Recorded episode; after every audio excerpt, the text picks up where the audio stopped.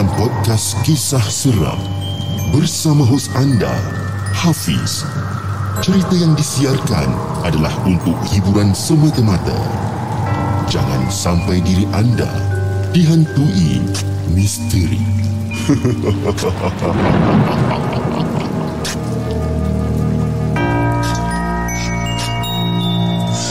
Hello guys, Assalamualaikum. Welcome back to the segment. Nama aku Hafiz dan kepada siapa yang masih belum subscribe Aku harap korang boleh tekan butang subscribe. Dan kepada siapa yang dah subscribe Thank you so much guys for subscribing. Malam ni Markas Poker 27 hari bulan April 2022 Bertemankan saya. Lebih kurang dalam 1 jam ke 1 jam setengah untuk malam ini. Tapi sebelum tu guys, jom. Kita layan the intro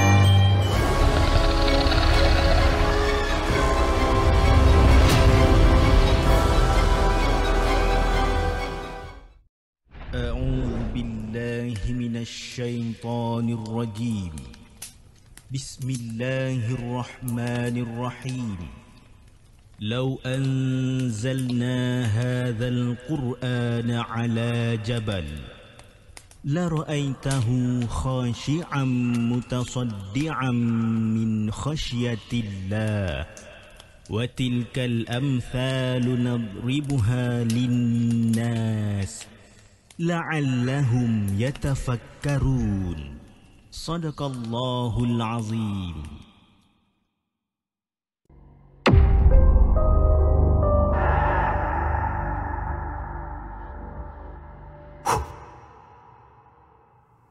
Hello guys, Assalamualaikum. Welcome back to the segment. Okay, um, sebelum tu saya ingin memohon maaf sangat-sangat sebabkan saya sangat-sangat lewat pada malam ini. Uh, ini disebabkan uh, ada beberapa faktor-faktor yang tertentu atas urusan keluarga di mana semalam uh, pada hari semalam 26 hari bulan uh, uncle kepada saya punya wife meninggal dunia akibat uh, serangan ataupun akibat uh, kegagalan fungsi-fungsi organ dalaman itu yang pertama dan yang kedua nak dijadikan cerita pula hari ni pagi tadi pak cik saya pula yang pass away kan. Jadi uh, banyaklah urusan-urusan yang saya kena uruskan. And then uh, you know um, uh, family members pun ada dengan kita apa semua. Jadi uh, akan apa orang kata ambil masa sikit lah ambil masa sikit. Jadi saya mohon maaf kepada semua uh, di atas kelewatan pada malam ini. Tapi uh, seperti yang saya janjikan ya malam ini insyaallah kita akan bersiaran lagi sekali. Dan uh, hari ini kita ada beberapa uh, kisah yang kita nak kongsikan dengan semua. Cerita dia agak panjang-panjang juga boleh tahan. Ada yang sampai 5-6 muka surat pun ada. Ya. Uh, tapi sebelum tu saya ingin mengucapkan ribuan terima kasih kepada semua yang hadir pada malam ini. Yang kita ada penonton kita yang pertama iaitu kita ada daripada kita punya barisan moderator. Uh, kita ada Emma Maksuka, kita ada uh, Faizal dan Siapa lagi moderator? Ah, dua orang je hari ni yang bekerja yang bekerja eh bekerja. Ya yang membantu saya pada malam ni dan kita ada Tentri, kita ada uh, so, bu- sorry bukan Tentri, Ten Tenri, Tenri sana. And then kita ada Elijah, uh, Kak Aina ada Ejinos, Azril, uh, siapa lagi? Uh, Syamir pun ada, Zudin pun ada, Wafi, abang abang Edi Azhar. Oh, ramai kita ada malam ni ya. Okay guys, uh, tanpa buang masa ya, jom kita teruskan ataupun kita mulakan dengan kisah kita yang pertama pada malam ini. Kisah yang ditulis oleh Mok, eh? Mok, M-O-K, Mok dengan kisah dia yang berjudul Lukisan.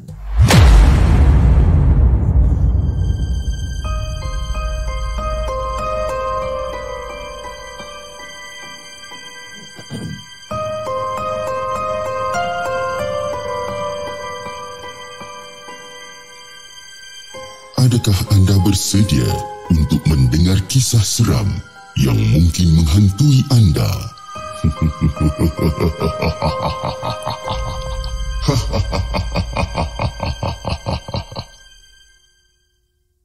Cuaca agak mendung hari ni. Tapi tak senandung rasa dalam hati aku ni sebenarnya. Perasaan bola balik ni daripada semalam lagi bermain dekat dalam kepala otak aku ni. Ah, kenapa dengan aku ni kan sebenarnya? Sentiasa bermonolog dengan perasaan aku sendiri ni. Kan? Aku tak dapat fokus dengan kelas drawing daripada Encik R sebenarnya. Jadi aku sebenarnya rasa kosong tau. Eh, aku berkalih daripada tempat duduk untuk mencapai satu buku iaitu buku The Art of Geisha. Jadi kawan-kawan aku yang lain penuhlah dengan konsentrasi dengan ilham masing-masing, dengan luahan hati masing-masing dengan ataupun luahan daripada gambaran diorang masing-masing yang nak divisualkan di atas kanvas yang besar. Aku tengok je diorang buat kerja kan. Aku macam ralit lah aku tengok. Dan secara tiba-tiba Effie memanggil aku macam Oi Mok Kau tak start lagi ke kerja kau ni? Kan? Selalu kau cepat je. Apa hari ni kau lambat? Oi Mok. Mok. Kau okey ke tak ni Mok? Hai. Eh Pondan. Aku okey lah. Kau buat kerja kau boleh tak? Kau tak payah kacau aku boleh. Ha? Kau buat kerja kau. Sibuk hal aku apa hal? Si Effie ni jenis orang yang lembut kan? Dan memang selalu ha? Kalau tak kacau aku sehari memang tak sah Aku naik bengang kadang-kadang kan? Tapi hari ni Mona ataupun dikenali sebagai Mami Jarum Mami Jarum Penang orang kata Tak datang ha? Mona tak datang sebabkan demam kata dia Jadi kalau tak mesti lah orang kata duduk Melalak dekat sebelah aku ni ha? Sama-sama dalam kelas buat bising buat kecoh ha? Kadang-kadang menyanyi pun ada dan tiba-tiba no No menegur aku eh Mok Kau tolong orang sekejap boleh tak? Lukis tangan ni kejap Susah lah Aku nak lukis bentuk tangan ni. Boleh tak? Tolong lah Mok kan? Kau terror lukis-lukis ni. Tolong aku lukiskan bentuk tangan ni boleh? Jadi aku pun campai pensel Dan secara spontan Aku lakar dengan teliti. Kan? Lakar bentuk tangan ni. Dan beberapa minit kemudian Satu lakaran image yang terhasil. Dan menjadi kebiasaan aku aku akan pasti tolong kawan-kawan aku ataupun tolong kawan-kawan sekelas aku ni. Dan bila aku dah siap lukisan ni aku macam hmm, aku puas hati lah ha, dengan apa yang aku lukiskan ni. Lepas tu lama juga aku tenung dekat canvas ni sebenarnya. Aku lukis lukis. No nah dah siap lah. Aku senyum dan cepat-cepat aku capai pula canvas aku. Canvas aku ni masih putih masih kosong lagi canvas aku ni. Dan aku seakan mendapat satu ilham ataupun satu bayangan tentang satu wajah tapi wajah tu memang sangat-sangat sedih. Laju je aku, aku capai pensel aku aku terus start to sketch lah. Aku terus lakar, lakar, lakar, lakar. Dan lebih kurang dalam setengah jam macam tu Hafiz eh. Lebih kurang dalam setengah jam macam tu terhasillah satu image wajah seorang perempuan yang sangat-sangat cantik, yang sangat-sangat ayu tapi riak muka wajah perempuan ni sangat-sangat sedih Jadi bila aku dah siap benda ni Aku terberhenti. Aku macam Ish Apa hal ya? Kenapa dengan gambar ni? Aku rasa macam Something is not right somewhere Kan? Dan secara tiba-tiba lagu daripada Allah yang rampi-rampi jangan tinggal daku duk bergen, apa ber, terngiang-ngiang lagu tu dekat dalam kepala otak aku ni.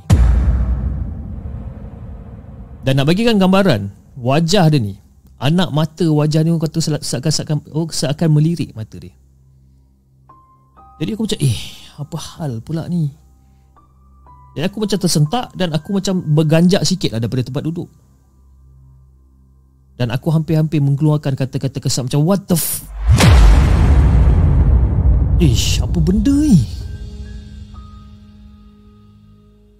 Jadi kawan-kawan aku yang lain ni semua ni Semua tengah sibuk ni Tengah sketch Tengah lakar kan? Tengah tekun menyiapkan kerja-kerja orang ni kan? Yang aku kat sini macam termenung sorang-sorang Dan aku masih terkejut Dengan kejadian yang tadi tu kan? Mata dia melirik tiba-tiba kan Jadi aku pun macam Aku sambung balik kerja aku Aku buat tak tahu je. Aku buat aku sambung kerja-kerja aku. Padahal kelas Encik R ni ah, Dah 5 jam dah habis. Kan? Aku still Buat. Dan suara Effie mencelah masa tu. Aku tengah buat kerja Eh Mok. Mok Mak lapar lah Mok. Ha? Jom kita pergi makan Mok. Jadi aku dengan yang lain-lain ni semua tengah sibuk mengemas barang lah. Tengah susun-susun balik isel kan ke tempat asal semua jadi sebelum aku beredar, aku pastikan semua switch lampu dekat dalam kelas ni semua tertutup dan kelas ni dalam keadaan rapi ataupun kemas. Dan aku adalah orang yang terakhir yang tinggalkan kelas tu. Yalah. Aku ni pula nak dijadikan cerita, aku ni adalah sebagai ketua kelas. Jadi aku kena make sure kelas tu semua bersih, kerusi semua in place, ya, rapi, kemas. Dan masa aku nak angkat canvas aku, Masa aku nak angkat canvas aku ni Tiba-tiba aku terasa macam ada satu angin yang menerpa kat pipi aku ni. Macam eh Sejuk lah kan? Dingin Lembut angin ni. Aku diam. Aku aku aku just diam je Dan aku terus jalan Ke arah pintu. Tapi masa aku tengah jalan Ke arah pintu tu Sempat-sempat lah juga Aku mengalihkan pandangan Ke arah mannequins Ataupun patung Yang terletak di bahagian bertentangan. Jadi masa aku pandang Mannequin ni Aku macam Ya tu mak ai, Apa benda pula ni? Takkan lagi sekali kot. Aku cepat-cepat keluar daripada kelas Aku follow kawan-kawan aku ni semua Naik ke foyer masa tu. Dan Nak jadikan gambaran masa tu Fiz Masa tu dah hampir nak masuk waktu maghrib tau. Barulah aku sampai dekat rumah sewa ni Dan aku yang memegang canvas tadi tu pun Masuklah ke dalam lift kan? Aku tekan button lift Aku masuk dalam. Dan kebetulan pula masa tu Jiran yang tinggal selevel dengan aku pun ada kat situ juga. Jadi masa aku tengah pegang Aku tekan aku punya tingkat Aku masuk lift. Dan jiran aku ni pun ada. Dan jiran aku ni tengok je canvas aku ni. Tengok kan. Eh awak. Lawa lah lukisan awak ni Terima kasih kan. Thank you. Jadi jiran aku ni keluarkan telefon Telefon dia ni Dia keluarkan Dan dia ambil Gambar Canvas aku ni. Uh, Awak Kita nak ambil Gambar Satu boleh tak? Lawa sangat lah Gambar ni. Ambil gambar bunyi je. Kecil Bunyi kan bunyi kan Kecil ambil gambar.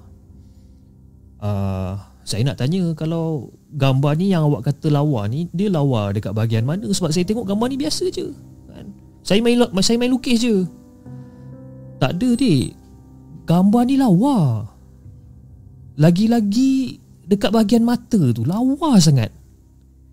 Uh, kalau awak jual Saya nak beli. Uh, Nak beli ya bang Tak apa abang. Uh, Lagipun benda ni pun Belum 100% siap lagi bang Kan? Tapi kalau Ada abang nak beli juga Nantilah saya fikir-fikir kan Bagi saya siapkan dulu lah kan? Ada banyak lagi cacat cela, cacat cela gambar ni. Eh mana ada cacat cela gambar ni? Gambar ni elok ah, Mata dia Hidung dia Bibir dia cantik Sangat-sangat. Um, Sini lah bang. Bagi saya siapkan dulu. Uh, Lepas tu Saya tunjukkan dekat lecturer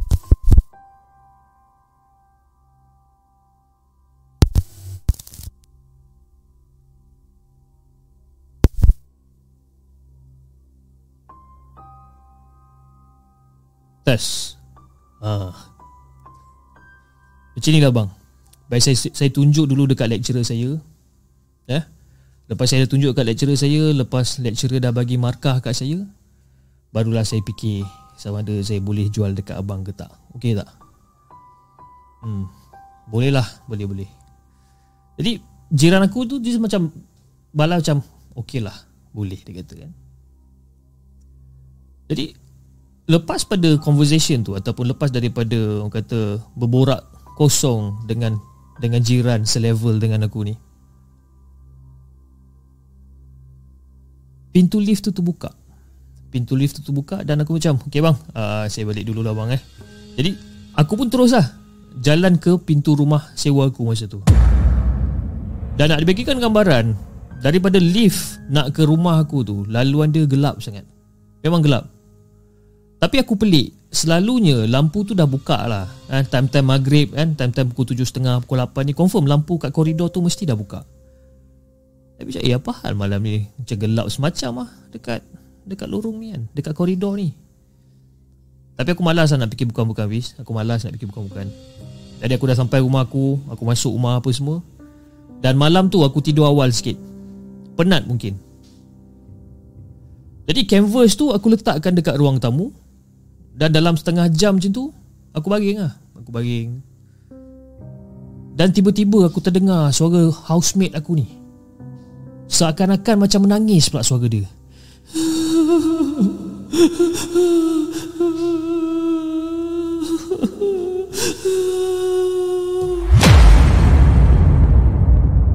Jadi aku macam pelik ya, Eh apa hal pula ni kan?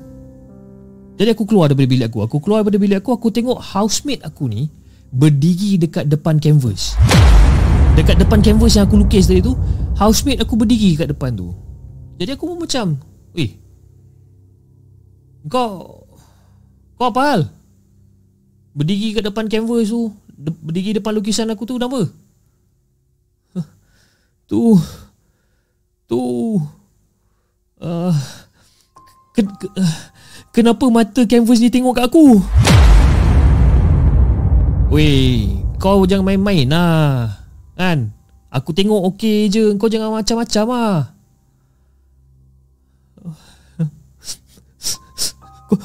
Kau, kau, tengok kat canvas ni. Kau, kau tengok kat mata dia ni. Cuba kau tengok Ada benda dekat lukisan kau ni. Jawab aku macam diam lah. Macam Weh.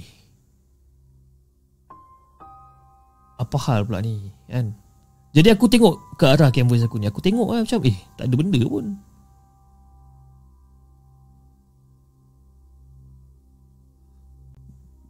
Mok. Kau tengok ni Mok. Kau tengok mata dia ni Mok. Kenapa kau lukis benda-benda macam ni Mok? Dan kawan aku ni Dia seolah-olah macam meracau tau. Macam meracau. Jadi aku pun terus lah Goncang macam Eh Bro Ngucap lah bro Kan? InsyaAllah tak ada apa-apa. Apa benda yang kau merepek ni? Dan aku cuba untuk kawal Housemate aku ni. Kan? Sebab dia dah Orang kata dah macam menggila dah dekat situ. Dan bila aku dah goncang badan dia berkali-kali Alhamdulillah dia tersedar. Macam macam Eh kau okey tak ni? Kau okey tak ni? Dah dah dah. Jom jom jom. Kita pergi ambil uduk ke apa ke Kan? Kita solat ke kan? Dah nak masuk isyak dah ni. Tapi sempat lagi ni Kalau kita nak kejar maghrib ni. Jom jom jom jom Jadi aku dengan kawan aku Kita orang pergi ambil uduk Dan sama-sama kita orang solat jemaah Lepas baca solat le- Lepas lepas solat Kita orang baca yasin Baca ayat kursi dan sebagainya. Dan diikuti juga dengan Solat isyak masa tu. Pun sama. Lepas sol- solat isyak Baca yasin Baca ayat kursi. Dan sebelum kita orang tidur Sebelum kita orang tidur Kawan aku dah masuk dalam bilik dia. Sebelum aku tidur Aku balut canvas tu dengan kain Supaya wajah dia tak terlihat Dan Alhamdulillah ha? Kita orang dapat tidur dengan lena lah Tanpa gangguan. Jadi esoknya tu Lepas aku dah bangun apa semua Esoknya tu Jiran aku ternampak aku dekat lobi. Dia terus panggil aku masa tu Dek Dek Eh sini jap Abang nak tunjuk satu benda lah uh, Kenapa bang? Saya dah lambat lagi kelas lah ni bang. Eh tak sini kejap Sekejap Sekejap, sekejap apa Bagi abang 2 minit Sini jap. Abang nak tunjuk satu benda ni. Uh, Kenapa bang? Dan jiran aku ni Dia hulurkan handphone dia. Dia hulurkan handphone dia Lepas tu dia buka galeri. Dia buka galeri dia swipe kan. Dia nak tunjuk lah gambar yang dia snap semalam. Nah adik Kau cuba tengok gambar ni dik Wih meremang belum aku ni. Nah adik Cuba kau tengok gambar ni dik Eh bang Kenapa gambar ni macam ni bang? Ah itu yang abang nak tanya ni. Kenapa gambar yang abang snap semalam ni Kenapa kenapa perempuan ni menangis dengan air mata hitam?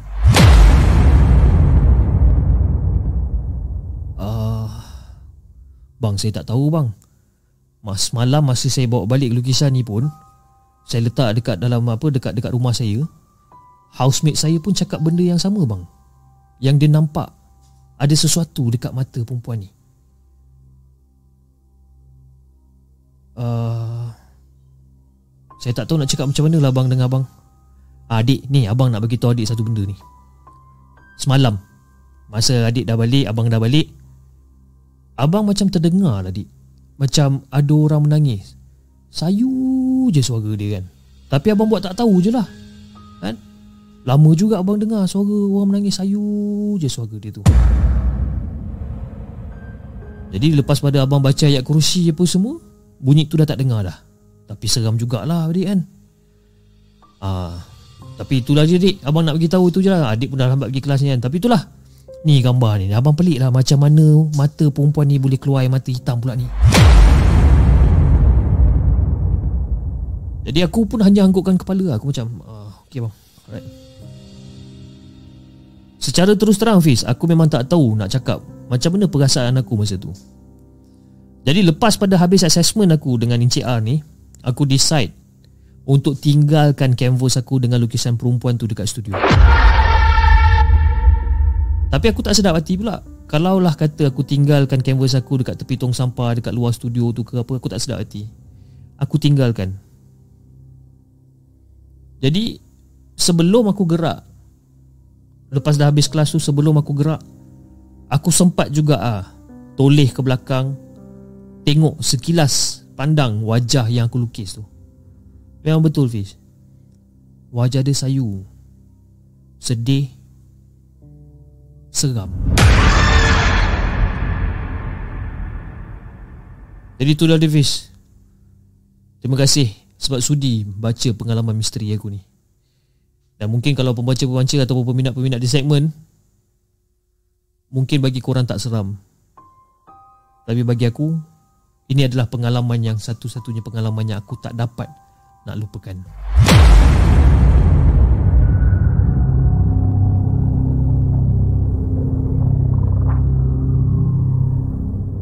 Jangan ke mana-mana. Kami akan kembali selepas ini dengan lebih banyak kisah seram.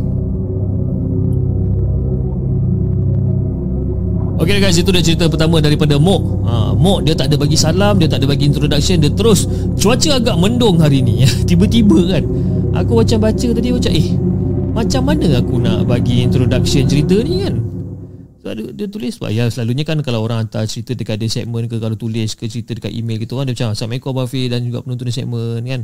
Nama saya sekian sekian sekian kan. Saya tinggal di sekian sekian sekian. Okey lah kita mau baca cari like kan. Balik saya buka tu macam cuaca agak mendung hari ni kan. Alamak cuaca mendung macam mana aku nak pusing cerita ni kan. Okey.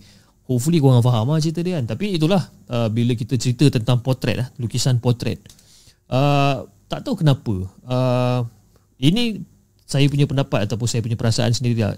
setiap kali eh saya tengok lukisan potret. Ah cerita pasal okey tak apa. Uh, sebelum kita mulakan cerita kedua saya ada satu cerita uh, pengalaman saya sendiri. Dulu masa saya baru-baru kahwin uh, tahun 2013 saya kahwin masa tu saya tinggal dekat rumah uh, satu rumah dekat uh, dekat Taman Ta dekat Ampang di mana itu rumah kepunyaan pak cik saya lah. Tapi pak cik tak, tak pakai rumah tu. Rumah tu banglo tiga uh, apa banglo tiga tingkat. Saya tinggal kat situ. Saya tinggal kat situ saya mak saya dengan wife saya tiga orang. Jadi dekat rumah tu pula dah tingkat yang ketiga ataupun tingkat yang paling atas adalah master bedroom. The whole floor adalah master bedroom kan? Jadi tingkat yang kedua adalah living area. Lepas tu ada dua bilik uh, dekat dekat tingkat nom, uh, apa dekat level tengah ni ada dua bilik. Level tengah ni pula nak jadikan cerita adalah tempat bila uh, kalau kita masuk kereta parking, kita akan parking dekat level 2 lah kan. Bila kita turun kereta, okey ada living living area, ada dia punya beranda dia, ada dia punya bilik, ada storeroom kan. Okey besar kat situ. And then bila kita turun ke bawah, okay, dia akan kena turun tangga, dia turun tangga macam ni, turun macam tu. Eh, turun tangga macam ni, macam ni. Itu adalah ruangan nak pergi ke dapur lah. Tapi bila kita turun ke bawah, bila kita turun ke bawah, kat bawah tu ada lagi satu living area. And then uh, luar daripada sliding door tu adalah uh, laman rumah lah. Memang besar lah laman rumah tu. And then ke belakang tu adalah ke uh, dapur. Uh, dapur apa semua. Nak jadikan cerita, rumah pakcik saya ni, dia banyak gambar-gambar potret. Banyak gambar potret diri dia, gambar potret dia dengan wife dia, gambar potret uh, siapa lagi ah?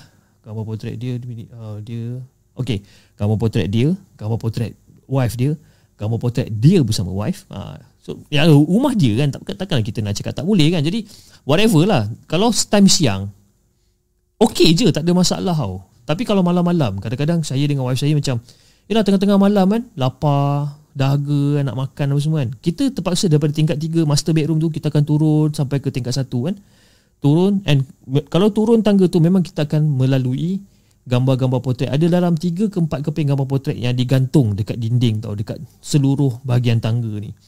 Jadi Kalau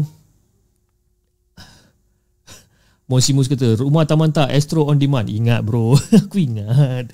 Kan? Jadi bila bila kita turun dekat tangga tu dia akan ada gambar-gambar potret dia. Jadi bila time siang turun memang tak ada masalah apa sebab cahaya banyak masuk dan sebagainya. Tapi bila time malam eh pukul 12 malam pukul 1 malam every time saya lalu dekat depan gambar-gambar potret ni saya dapat rasakan seriously wallahi saya dapat rasakan seolah-olah macam gambar-gambar potret tu memandang pergerakan ataupun gerak-geri saya kat situ. Every time kan? Jadi Every single time kalau nak turun bawah Wife macam Eh tak nak Abi tak payah Tahan je lah Besok lah kita makan apa Besok lah kita minum kan Kadang-kadang degil juga Kadang-kadang nak juga turun seorang-seorang. Jadi bila turun seorang-seorang Oh itu tak boleh Tak boleh go bro.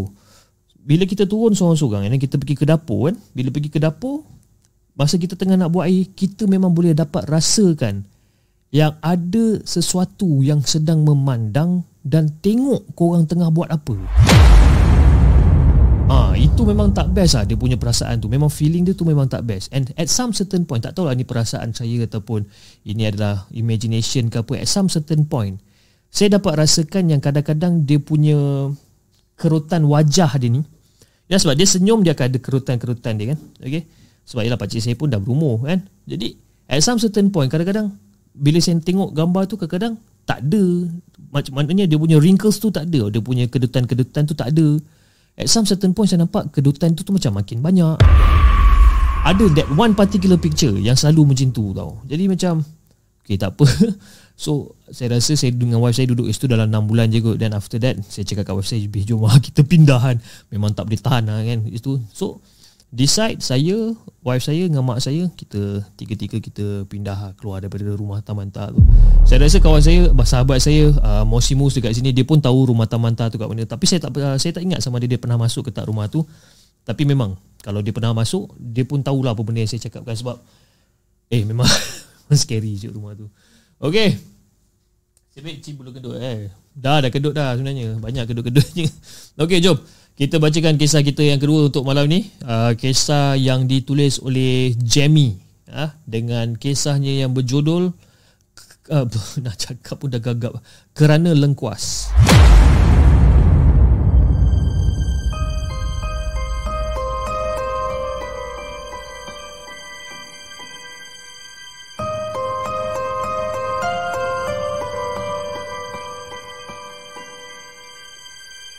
Adakah anda bersedia untuk mendengar kisah seram yang mungkin menghantui anda?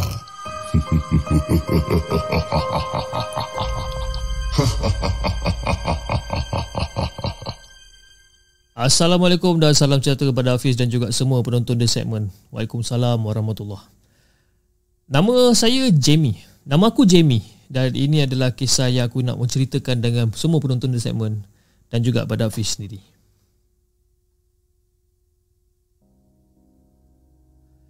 Jadi memang memang itu adalah salah satu pekerjaan bodoh. Kalau yang dilakukan oleh remaja lah, kalau aku cerita pasal hantu kan pasal-pasal nak cari hantu apa semua ni itu adalah satu-satunya pekerjaan yang bodoh yang dilakukan masa zaman-zaman remaja. Aku fikir mungkin hampir semua orang yang melalui zaman remaja pernah buat benda yang tak masuk akal. Ha? terutamanya sekali ketika era telefon awam kan? Uh, era telefon awam yang menguasai medium perhubungan ketika tu saluran TV 3 uh, saluran TV pun ada tiga je. Dan orang-orang tu panggil tak ada kerja kan masa tu. Jadi sebagai orang Islam sebagai orang Islam kita percaya pada wujudnya benda gaib cuma yang pastinya kita hanya beritikat dan bergantung penuh pada Allah Subhanahu taala semata-mata. Ada orang yang dikurniakan hijab terbuka dan boleh melihat. Tapi aku tak nak benda-benda ni kan? Dan ada pula yang dapat rasa benda-benda gaib ni menerusi kata hati diorang dan aku ni pula mungkin sikit-sikit ataupun sekali-sekala aku akan ada perasaan-perasaan yang macam ni. Jadi aku nak ceritakan satu kisah yang orang kata boleh mungkin boleh jadikan itibar untuk semua orang. Dan situasi ni berlaku uh, masa tu ketika aku zaman-zaman gila cari hantu. Ha? Iaitu lebih kurang pada tahun 1996. Masa tu ketika family kakakku dan aku tinggal bersama mak aku. Dan masa tu lagi dua hari tau. Lagi dua hari kita nak sambut idea adha masa tu. Jadi disebabkan esok pagi tu kakak aku plan nak masak gendang. Jadi dia pun telah memastikan lah. Kata semua-semua bahan eh, dah ada. Untuk nak masak gendang ni. Termasuklah lengkuas. Ya, masalahnya lengkuas ni pula. Tak ditanamkan ataupun tak ditanam rumah aku. Tapi kena ambil dekat rumah arwah nenek aku. Yang orang kata terletak lebih kurang dalam 10 minit 10 minit lah kalau kita nak naik motosikal ni. 10 minit. Jadi rumah lama arwah nenek aku ni pula Dia tak berpenghuni tau. Dia tak berpenghuni sejak nenek aku tu dah meninggal dunia.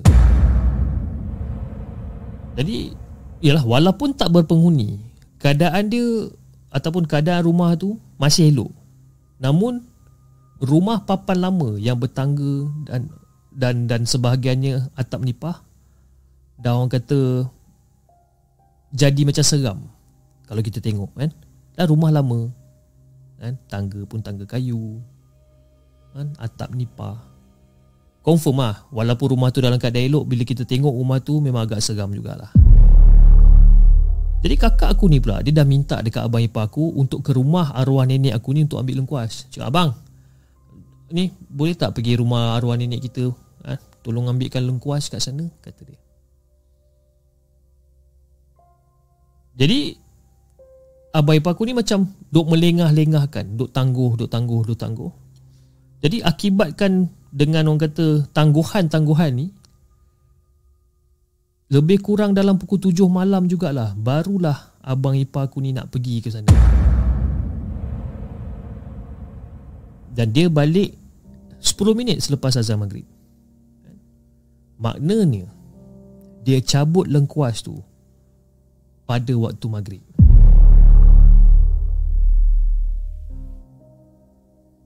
Dan malam tu Masa diorang nak masak rendang dan sebagainya Malam tu ha, Malam tu The whole night Malam tu Diiringi dengan tangisan anak kakak aku ni yang berumur 2 tahun Menangis sepanjang malam jadi bagi aku yang yang tengah lepak dekat dalam bilik masa tu benda tu macam alah biasalah kan budak-budak nak tidur. Biasalah tu kan. Tapi aku pelik eh. Sebab apa? Sebab dah menjelang sampai orang kata tengah-tengah malam ni pun bila aku sedar kan bila aku tengok jam jam dah nak dekat pukul 12 lebih nak dekat pukul 1 pagi ni. Anak buah aku ni menangis-nangis berterusan berterusan dia nangis. Kan? Sambil-sambil tu aku tengok lah juga kat luar bilik aku ni aku tengok juga kakak aku duk pujuk anak dia dia tepuk tepuk tepuk nyanyi lagu dan sebagainya. Jadi aku macam tengok je lah. Jadi bila dia tepuk tu okay, macam okay lah aku pun tutup pintu aku baring.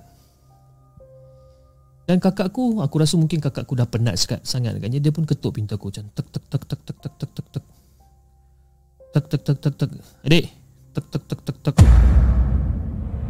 jadi aku bila aku buka pintu aku nampak mak aku, aku nampak kakak aku. And orang pun tak tahu nak buat apa sebenarnya. Jadi masa masa masa kakak aku duk dukung anak dia ni, duk cuba untuk tenangkan anak dia ni. Aku nampak yang anak buah aku ni dia menuding jari ke arah dapur.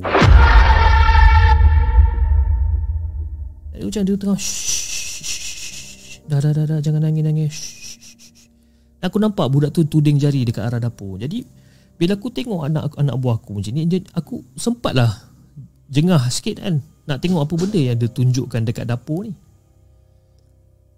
Dan bila aku tengok Apa benda yang dia tunjukkan kat dapur Apa yang aku nampak Ataupun apa yang aku perasan adalah Ada seperti seseorang Ataupun ada seperti seorang nenek bongkok tiga yang berada dekat dapur. Tapi Fiz, aku memang yakin tau, aku ni bukan jenis yang terbuka hijab dia, tak. Jadi aku pun terus lah. Cakap, bang, bang, kau dah lalang kau tak tidur ni lagi ni bang. Kan? Um, tu, kau nampak tak lengkuas kat atas meja tu? Uh, kau ambil lengkuas tu, kau kau cuba lemparkan lengkuas tu jauh-jauh sikit. Tapi kau lempar dekat arah arah dapur lah bang Tu Kau ni kenapa dik? Tak ada bang Kau buat je cakap aku ni bang Tu lengkuas dekat atas meja yang kau cabut petang tadi tu Tu yang tu kan Belum belum belum belum buat apa-apa kan Kau dah potong ke belum? Ah kalau belum potong Kau ambil lengkuas kat atas meja tu Kau lempar dekat arah dapur Kau lempar sejauh mungkin Ah, Sejauh mungkin Kau lempar Tapi make sure lengkuas tu tak keluar daripada rumah. Kau lempar sejauh mungkin dekat arah dapur. Jadi abang ipar aku ni macam pelik dengan permintaan aku ni, kan? Jadi aku pun pergilah. Ah, abang ipar aku pun pergilah dekat meja makan tu, dia ambil lengkuas tu. Dia lempar sejauh yang mungkin dekat arah dapur masa tu. Jadi masa abang masa abang ipar aku lempar benda tu, aku terus ambil anak buah aku ni, aku dukungkan dia dan aku aku bacakan al-Fatihah kat dia, aku bacakan ayat kursi berkali-kali. Sambil-sambil tu aku pejuk lah kat dia tak apa, tak apa kan. Tak apa, acu ada, acu ada kat sini. Tak apa dah. Dah, dah, dah, dah, tidur, tidur. Kan? Aku pujuk, pujuk, pujuk. Dan Alhamdulillah, bila aku, dia, dah, dia dah reda, dia dah tenang, aku bagikan balik dekat mak dia. Dan terus budak tu tidur. Mungkin penat agaknya, seharian ataupun semalaman duk menangis. Jadi dalam masa yang sama Fiz, aku pagarkan jugalah ah, diri anak buah aku ni. Aku pagarkan juga anak buah aku ni untuk elakkan dia kena kacau lagi. Ah, takut aku pula yang tak dapat tidur kan. Kalau dia kena kacau, dia menangis pula sepanjang pagi, confirm-confirm aku tak dapat tidur. Dan menurut cerita abang aku, abang ipar aku ni, sebab aku pernah tanya dia, bang, kau boleh beritahu aku tak macam mana kau cangkul benda ni? Macam mana kau cabut benda lengkuas ni ha, dekat rumah arwah nenek ni? Kau boleh beritahu aku tak? Jadi menurut pada abang ipar aku ni, dia cangkul tanah pokok lengkuas ni ketika azan sedang berkumandang. Masa tu, kan? Azan tengah berkumandang dia tu, tu sibuk cangkul tanah tu cangkul cangkul sampai-sampai tu dia tarik lengkuas tu keluar. Kan? Dan masa dia tengah menyangkul tu, dia dapat rasa macam ada satu angin yang hembus dekat telinga dia je. Kan? Dia masa dia cangkul, dia Dan dia terus cangkul Untuk keluarkan lengkuas ni Tapi nasib baik lah Fiz eh. Gangguan tersebut Orang kata tak berlarutan. Ha, Tak berpanjangan. Tapi mungkin bagi aku lah Bagi aku mungkin dia ha, Dia Tak berniat nak mengganggu pun. Tapi lah kebetulan Anak buah aku tu pula masih kecil kan? Dan tentu-tentulah dia nampak yang nenek yang berada kat dapur tu. Kan? Tapi aku pelik macam mana aku boleh nampak? Sedangkan aku ni bukannya hijab terbuka pun. Kan? Tapi nak bagi gambaran Fiz. Nenek tu rupa dia. Eh kalau boleh aku tak nak jumpa lagi dah. Dengan rambut putih panjang. Jalan bertongkat. Dengan kain batik dia dengan pakaian lusuh dia jadi bila aku terkenangkan balik kisah ni kan Aku sedar Patutlah mak bapak kita melenting eh?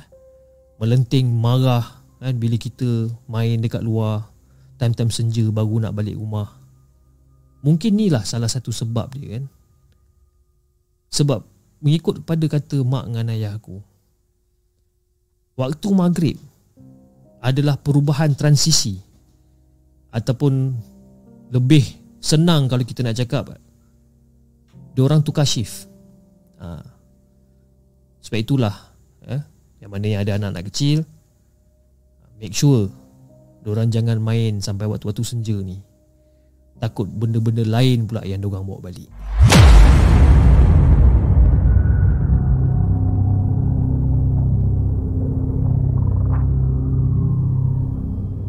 Jangan ke mana-mana kami akan kembali selepas ini dengan lebih banyak kisah seram.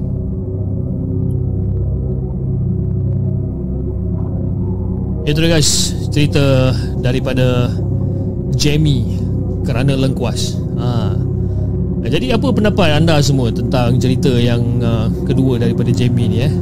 Pendapat saya mungkin ni lah Mungkin macam di, yang dicakapkan pada waktu maghrib kan Dia duduk korek tanah dan sebagainya Tapi mungkin disebabkan uh, rumah arwah nenek itu dah ditinggalkan lama kan. Tak berpenghuni sejak sekian lama semenjak nenek dia meninggal dan sebagainya. Jadi mungkin disebabkan itulah kan. Ada benda yang dah menumpang ataupun ada benda yang dah menghuni kat situ. Tiba-tiba datang pula satu mamat ni kan. Time-time maghrib dia bantai pula korek. Dia bantai pula ambil lengkuas tu kan. Mungkin pada benda tu mungkin lengkuas tu milik dia kan.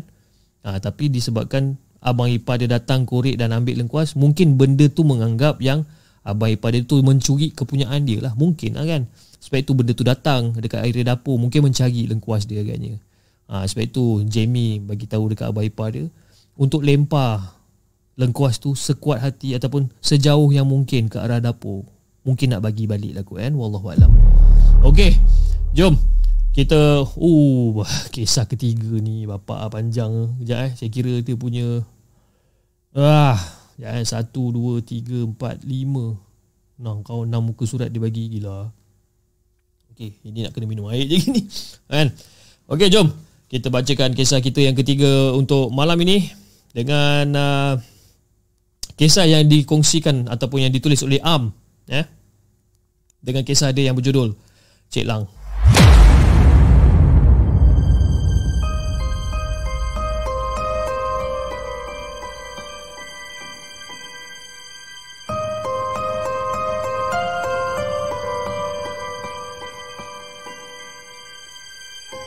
Adakah anda bersedia untuk mendengar kisah seram yang mungkin menghantui anda?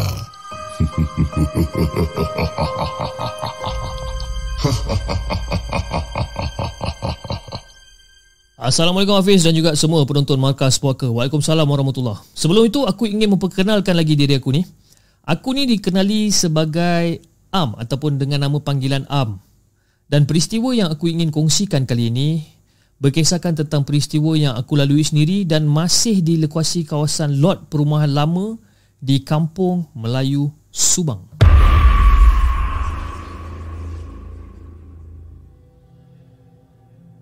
Jadi seperti biasa awal-awal lagi aku dah memohon maaf lah. Aku nak memohon maaf eh, jika jalan cerita ataupun penulisan aku ni ada kekurangan dan tidak menarik.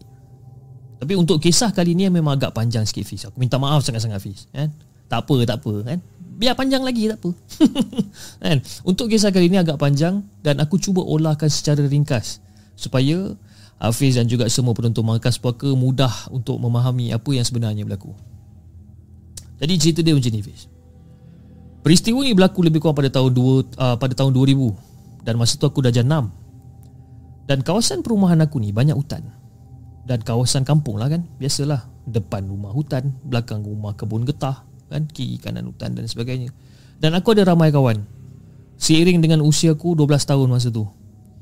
Ya macam biasalah merayap dengan basikal adalah hobi kita orang masa bercuti pantang cuti sekolah confirm basikal tu yang kita orang tunggang. Kan? Dan every time kalau kita lalu uh, naik basikal menunggang basikal apa semua kita akan balik rumah sebelum jam 6.30 malam ataupun sebelum jam 6.30 petang ha, disebabkan kita akan berjumpa semula dekat masjid untuk mengaji pula selepas berjemaah maghrib kan? Jadi ialah kalau kita main basikal sebelum 6.30 kita balik. Sebab apa? Time maghrib kita nak jumpa lagi kan? Jadi nak jajakan cerita pada satu petang ni masa tu hujan renyai tau masa tu. Tapi hujan renyai tu orang kata tak mematahkan rutin wajib aktiviti kami lah iaitu meronda dan menaiki basikal lah. Dan aku bersama empat orang kawan rapat aku masa tu iaitu Zul, Akmal, Azim dan Rizal. Ha, menjadikan kita orang lima orang ni adalah orang hero peronda kampung kental dan nakal. Uh, peronda kampung yang kental dan nakal setiap minggu. Dan mereka ni pula tinggal di bersebelahan lot perumahan aku masa tu. Jadi nak dijadikan cerita tengah seronok meronda dan menyinggah pot-pot lepak kawan-kawan yang lain berbual sesama sendiri. Tiba-tiba si Zul ni ha, kawan aku si Zul ni buka cerita tentang seorang rakan sekolah kita orang yang bernama Johan yang kabarnya telah hilang selama dua hari. Tapi peristiwa tu kita orang semua dah sedia maklum sebabkan benda tu dah heboh satu kampung. Dan Johan ni pula dia tinggal di kawasan perumahan PKNS berhadapan dengan sekolah menengah. Ha, kira ni jauh jugalah dengan perkampungan kita orang ni. Jadi sebelum ni pula, ha, sebelum ni pun macam biasalah si Johan ni pun kaki lepak juga sebenarnya. Kan? Tapi semenjak kehilangan si Johan ni, perumahan PKNS dan sekitar dia ni jadi huru-hara sikit. Polis, uh, badan anggota rela, kan? semua duk keluar masuk kawasan tu, duk mencari si Johan ni. Dan petang tu tah macam mana datang idea si gila ni ha, Iaitu si Akmal ni Ajak kita orang semua untuk turut serta mencari si Johan ni. Eh bro jom. Hari ni kita pergi cari Johan nak kan? Asyik kita raya-raya kat kampung kita je. Jom lah kita tolong dorang kan? Cari Johan. Jadi pada mulanya Aku menolak tau. Aku tak nak. Bukan sebab takut Tapi masa tu pun orang kata dah pukul 5 petang kan? Tapi disebabkan you know, Dipujuk oleh kawan-kawan aku kan Biasalah pengaruh rakan sebaya Aku pun setuju lah Untuk terjebak dengan kerja gila ni Kenapa aku cakap benda ni kerja gila? Sebab lokasi yang diorang sepakat untuk cari dekat apa si Johan ni adalah di kawasan larangan iaitu di kebun getah terbiar sekitar 200 meter belakang uh, kawasan lot perumahan aku. Dan untuk pengetahuan Hafiz dan juga semua penonton di segmen Kebun getah tersebut Dah hampir 30 tahun terbiar kat situ. Rumput dengan lalang dia jangan cakap habis Paras dada. Ha? Ya, Masa tu kita orang dah jandam kan Rumput paras dada. Dan di hadapan kebun tersebut merupakan jalan alternatif untuk ke masjid dan ke sekolah aku. Jadi senang cerita hari-hari memang aku lalu jalan tu tak pernah seorang-seorang aku lalu kat situ. Lagi-lagi pada waktu malam lah, Memang jangan harap aku nak lalu seorang-seorang. Ha, Nak bagikan gambaran Waktu malam keadaan dia memang gelap. Memang gelap dan pada waktu siang pun Orang kata tengok kawasan tu macam suram ya. Suram, mendung kan? Sebab apa? Sebab dahan-dahan pokok getah tu Orang kata dah hampir tutup langit masa tu. Jadi bermulalah kerja gila kita orang ni Untuk masuk kebun getah larangan ni Ianya menjadi larangan kerana pernah ada terjadi satu kes pembunuhan berseri 30 tahun dulu iaitu sekitar tahun 1969 dekat kebun tersebut. Tapi si pelaku dan mangsa bukan warga sekitar kawasan kita orang lah. Dia orang ni orang kata orang luar dan si pelaku telah ditangkap dan telah dibicarakan. Tapi aku tak tahu kenapa kebun tu masih terbiar walaupun kes dah lama selesai. Jadi bila kita orang semua berlima ni lah Bila kita orang berlima ni pergi nak mencari si Johan ni Setibanya kita orang ni dekat depan kebun tersebut Basikal ni kita orang susun elok-elok Semua lima-lima basikal ni kita orang susun elok-elok Kita orang kunci ya? Dan tiba-tiba si Rizal ni macam Eh bro uh, Aku macam Aduh ay, aku aku tak nak masuk lah Eh Nak masuk ke Aduh ay. Aduh Eh aku tak nak masuk boleh tak Korang korang masuklah aku aku aku tunggu kat basikal boleh tak Jadi bila aku dengar si Rizal cakap macam ni Aku pun naik angin Macam eh Zal ha? Aku tak nak ikut Kau paksa aku ikut ha, Sekarang ni kau nak jadi bapuk ke ha? Kau nak jadi pondan Jom lah ha? Jangan jadi bodoh ha. Kita dah kayuh jauh macam ni ha? Dah sampai kat sini Kau nak tunggu seorang-seorang ha? Kejap lagi kau pula yang hilang. Jadi oleh oleh kerana desakan dan ejekan daripada yang lain juga Si Rizal ni pun turut lah. Aku dan turut serta lah kan? Dan dekat dalam kebun tu Agak susah nak redah Sebab rumput dan rating dia yang patah Menyukakan laluan. Sambil menjengah kawasan sekitar kebun Kami juga memanggil nama si Johan ni kan? Lalu dekat jam Johan Johan! Johan! Johan! Yang sememangnya aku tahu yang Johan tu memang tak ada kat situ pun kan? Memang takkan ada yang menyahut Sebab kita orang memang tahu Johan uh, ki, Sebab kita orang bukannya tahu Johan hilang kat mana kan? Dan aku dapat rasakan yang Johan tak ada kat situ pun sebenarnya tapi terasa pelik Terasa pelik dengan heran kami masa tu. Sebabkan kali pertama kita orang nampak ulat gonggok sebesar ibu jari kaki Dan banyak rama-rama berwarna kuning berterbangan dekat situ. Eh macam pelik lah. Kita orang macam pelik lah. Nampak banyak rama-rama kuning Ulat gonggok ni banyak. Dan walaupun masih rasa bimbang Dan curiga sebab apa? Sebab kita orang sedar yang kita orang ni masih dekat dalam kebun getah larangan ni. Kan? Tapi semakin dalam kita orang masuk ke dalam kebun ni, semakin bertambah keunikan sehinggakan kami leka dengan persekitaran dekat dalam kebun getah larangan ni. Tak masa kita orang masuk ke dalam tu, kita orang terus lupa tau. Kita orang terus lupa pasal si Johan ni. Dan rasa seronok bila ada dekat dalam kebun apa kebun getah larangan ni. Seolah-olah berada dekat satu taman yang sangat cantik. Rumput dia bagaikan baru potong dengan ranting-ranting dahan-dahan yang patah pun dah tak ada. Dan kawasan tu makin lama makin besar, makin besar, makin besar. Bersih dan udara dia yang sangat-sangat segar. Dan secara tiba-tiba aku dengar suara aku ni apa nama aku dipanggil Am. Am. Oi, Am. Dan aku rasa macam aku ni tersentak daripada mimpi tau. Lutut aku ni terus rasa lembik.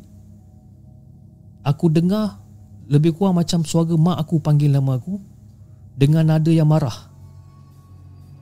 Dan secara tiba-tiba taman yang indah yang yang aku nampak tadi tu semuanya hilang. Jadi gelap gelita guys tu. Lutut aku ni Fiz punyalah menggigil Fiz. Ha, nak melangkah pun tak boleh. Aku terduduk dekat situ, aku terkenangkan apa benda yang aku nampak tadi. Dan bila aku tengok jam dekat tangan, jam masa tu menunjukkan pada pukul 8 malam. Jadi aku macam, eh, 8 malam? Astaghfirullahalazim, astaghfirullahalazim, astaghfirullahalazim. Aku beristighfar banyak-banyak bis. Banyak kali beristighfar ni.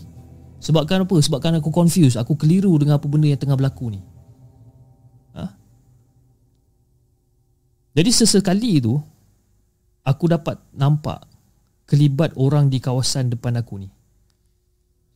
Aku panggil semua nama kawan-kawan aku tapi tak ada siapa pun yang menyaut. Tak ada siapa pun yang menyaut Fiz. Jadi aku gagahkan kaki aku yang masih menggigil ni untuk bangun dan pergi ke arah kelibat yang orang aku nampak tadi. Dan makin lama, makin laju langkah aku ni. Entah macam mana aku dapat kekuatan tu pun aku tak tahu. Padahal padahal kaki aku ni tadi macam lembik ni. Tapi makin lama makin laju aku jalan. Dan sampai je aku dekat kelibat orang-orang yang aku nampak ni.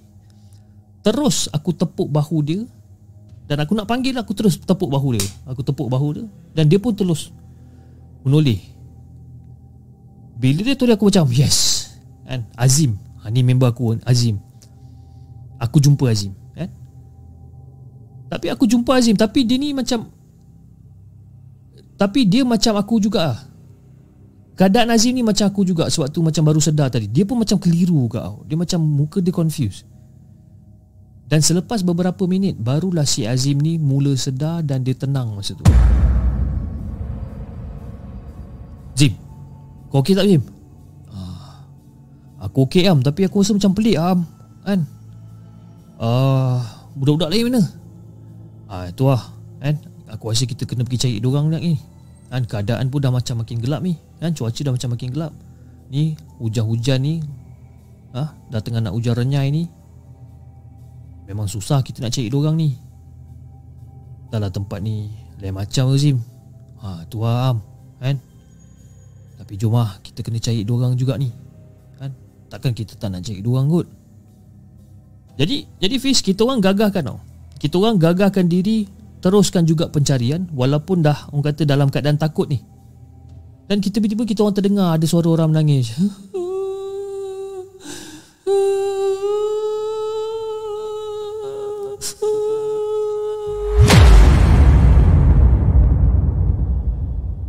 Jim kau dengar Azim Eh aku dengar Jal. Eh aku dengar Aku dengar Am.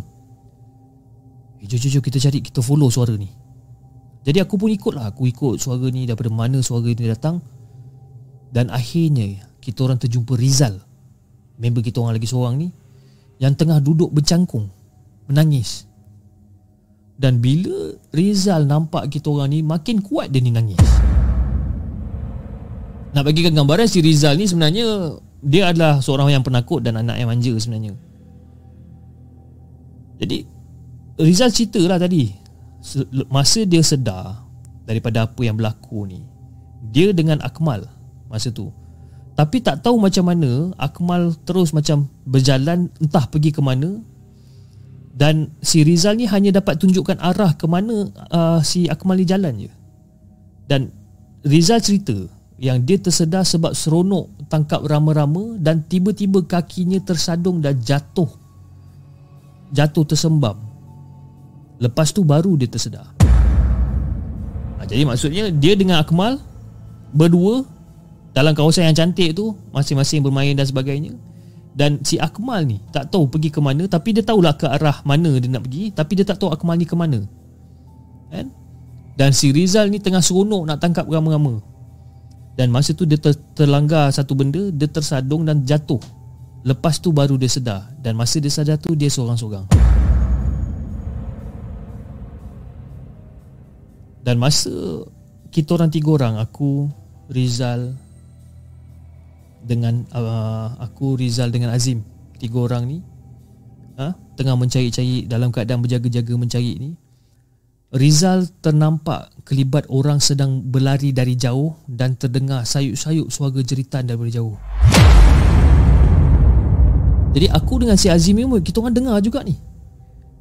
Dan oleh kerana kami terasa keribat tu macam pelik Kami pun sorok lah dulu. Kita orang tengok macam Eh ini macam bukan manusia je ni Kita kita orang sembunyi dulu. Kita orang sembunyi Di sebalik pokok yang apa Di sebalik pokok getah. Dekat situ kan Kita orang duduk kat situ diam-diam. Dan makin lama Makin kuat kedengaran Dan semakin jelas kelihatan Kelibat tersebut Tapi yang peliknya Suara jeritan tu Memang memang kita orang kenal.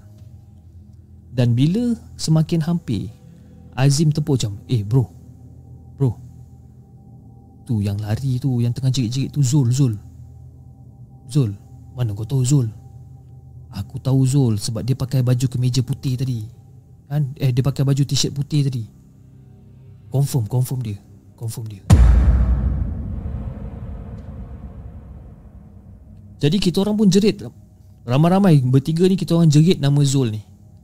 Dan bila kita orang jerit nama Zul ni Si Zul ni macam tersungkur. Dia, dia berhenti Dia tersungkur. Dan dia Bangun dia terus lari Dan melencong ke arah kami masa tu. Dan kita orang nampak Memang Zul. Dan Zul ni pula Keadaan dia memang kata macam Keadaan yang sangat takut lah. Masa sampai dekat kita orang ni Dengan menggeletar satu badan dia Tercungap-cungap masa tu Masa dia sampai macam Weh, weh, weh, jom lari weh, jom lari weh, jom lari Weh, kita kena keluar daripada tempat ni Kita kena lari, kita kena lari. Dan si Zul ni Dia terus heret tangan aku Dan yang lain-lain ni. Ha, Dia heret tangan kita orang ni. Ha, Bertiga ni dia heret ni. Untuk turut sama lari. Walaupun kita orang tahu Walaupun kita orang tak tahu Kat mana arah yang kita orang nak lari ni sebenarnya. Dan sampai satu tahap ni Kita orang rasa macam penat sangat berlari Dan aku suruh Semua berhenti dan berehat dulu Dekat bawah satu pokok getah? Eh Penat ni Kita dah lari lama ni kan?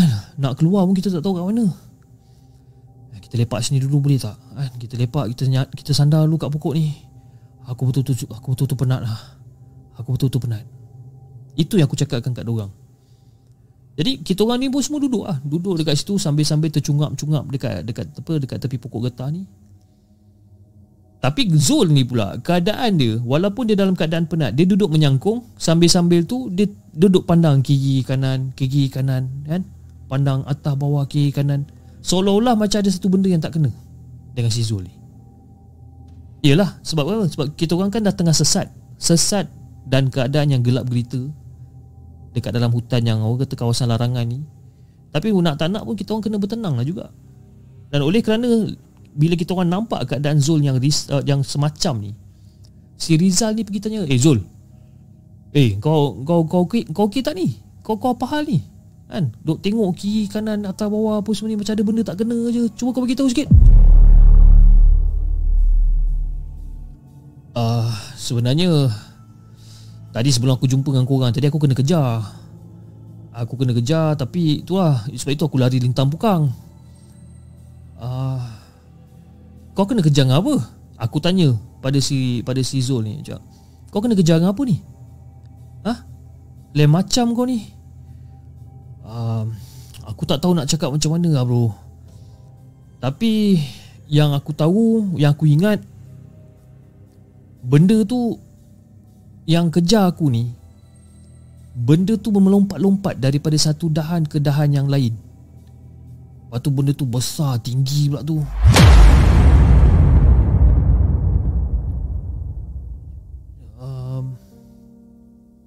Kau nampak hantu ke?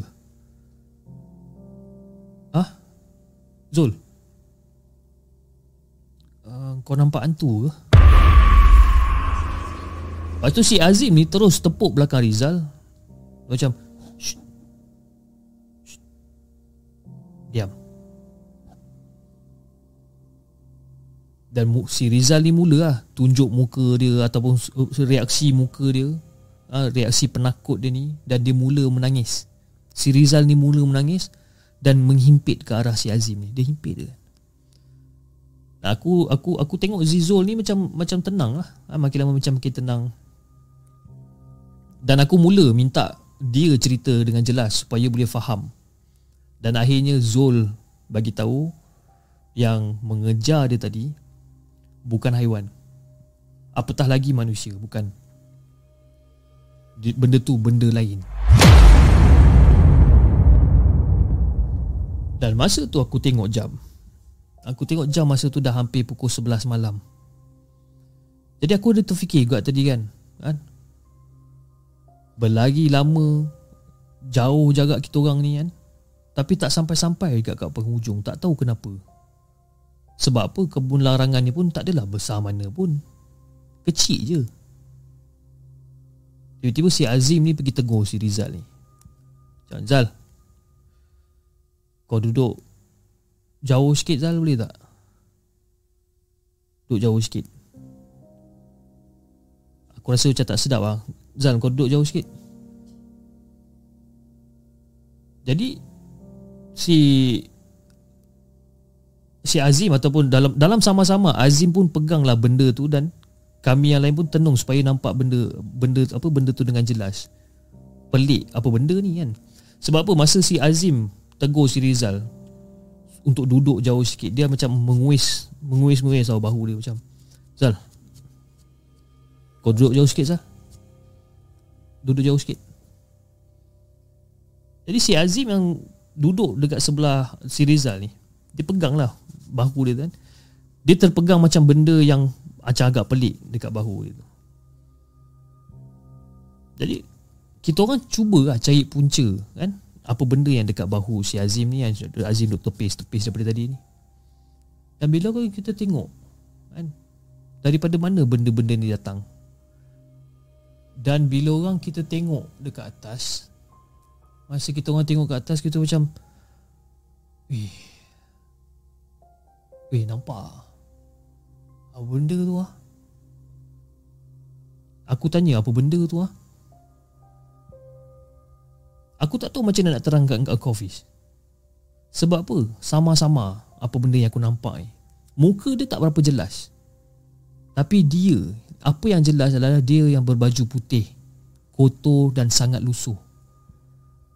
Dan dia ada tangan yang panjang serta hitam. Uh, Panjang dan hitam Serta kuku yang panjang Dan dia bertinggik dekat atas dahan pokok yang mana dekat bawah dahan pokok tu tempat Azim dengan Rizal bersandar. Jal, jauh sikit Jal. Bila tengok atas. Ya, apa benda tu ah?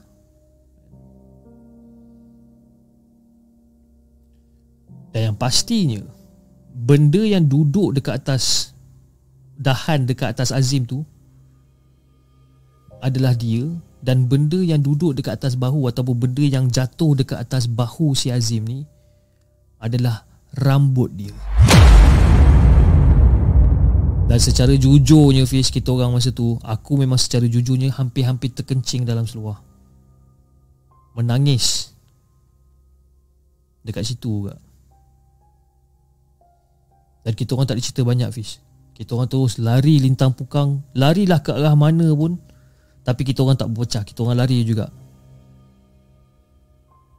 Masa kita orang tengah lari ni Sempat jugalah aku toleh ke belakang. Tengah lari ni sempat aku toleh ke belakang Dan aku nampak dia.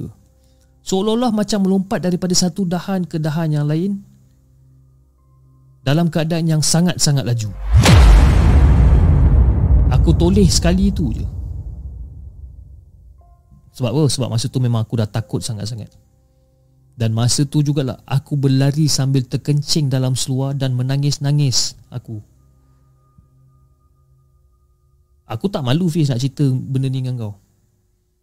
Susah aku nak bayangkan. Tapi itulah Aku berlari Sambil terkencing Dekat dalam seluar Menjegit-jegit Ketakutan Bila aku nampak benda tu sebenarnya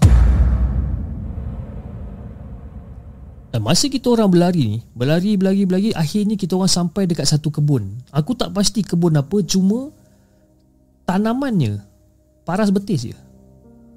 Taman dia tu macam paras betis je. Ah, Rumput-rumput dia semua Paras betis je. Bermakna Kita orang dah melepasi penghujung belakang kebun getah larangan tersebut. Jadi bila kita orang lari Tiba-tiba you know, Sampai dekat satu kawasan ni Semua orang kata rumput-rumput Semua setakat paras betis je dan kita orang berhenti. Kita orang berhenti Dan kita orang cuba untuk bernafas Cuba untuk relax Dan kita orang toleh ke belakang. Mana dah tahu kan Kok kalau benda tu masih kejar kita orang lagi. Dan benda tu hilang daripada pandangan kita orang Dan kita orang tak nampak pun apa-apa.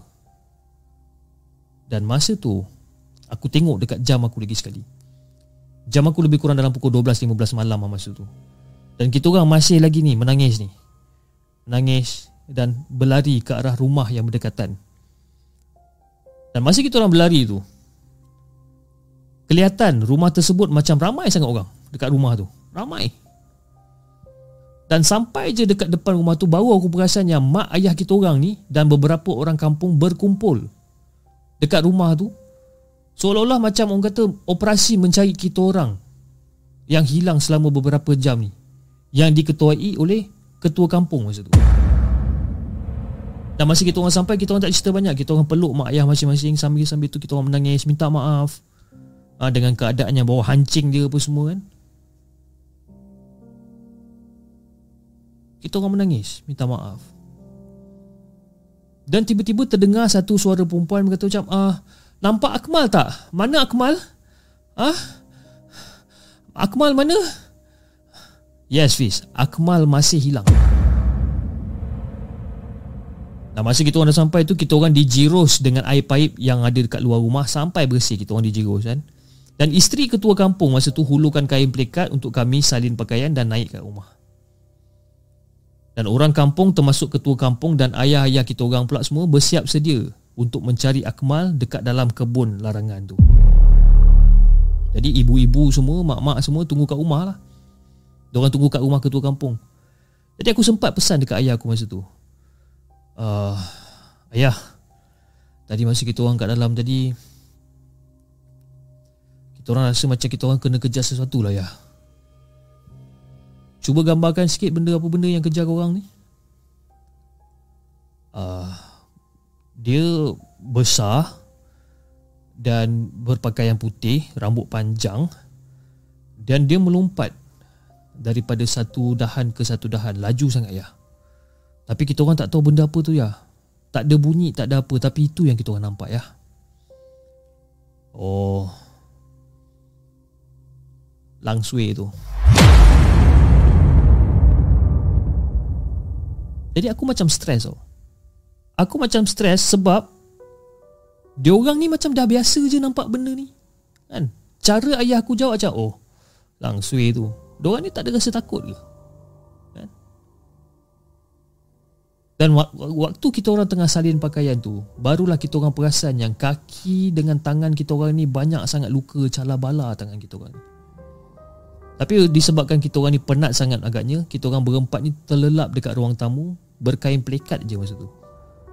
Dan aku anggap lebih kurang dalam 45 minit kemudian Diorang semua balik ke rumah ketua kampung Sambil memapah si Akmal Yang tengah lesu dan masih lagi dalam hayalan Jadi ayah aku beritahu yang Akmal uh, yang jumpa Akmal adalah Ustaz Halim. Dan ustaz ni lah juga yang mengajar kita orang semua mengaji dan mereka jumpa Akmal dalam keadaan tidur sambil peluk dahan yang patah bagaikan peluk bantal. Tapi keadaan Akmal yang sekarang ni yang bila dibawa balik ni Akmal ni masih lagi dalam hayalan ni. Dan lepas ustaz bacakan doa pada segelas air kosong dan renjis pada muka Akmal Barulah Akmal sedar dalam keadaan keliru Dan lepas beberapa minit Barulah Syed Akmal ni pulih sebenarnya Tapi korang semua mesti tertanya kan Apa jadi dengan Johan sebenarnya Sebab apa? Misi kita orang yang pertama adalah untuk mencari Johan. Tapi akhirnya kita orang yang tersesat dekat dalam kebun getah tersebut. Johan entah ke mana, kita orang entah ke mana. Selang tiga hari kemudian, orang-orang masjid dan pihak polis jumpa Johan. Diorang jumpa Johan dekat dalam pondok usang di sebuah estate bersebelahan dengan sekolah menengah. Tapi yang kelirunya pada cerita orang ramai, si Johan beritahu dia baru keluar 5 jam je. Dia sendiri pun keliru bila nampak orang ramai datang eh, menangis-nangis peluk dia. Dan dia macam agak terkejut jugalah. Apa hal dia? Apa hal semua orang berperangai macam ni padahal dia baru keluar 5 jam je. Sedangkan dia dah berhilang berhari-hari dah dia bilang.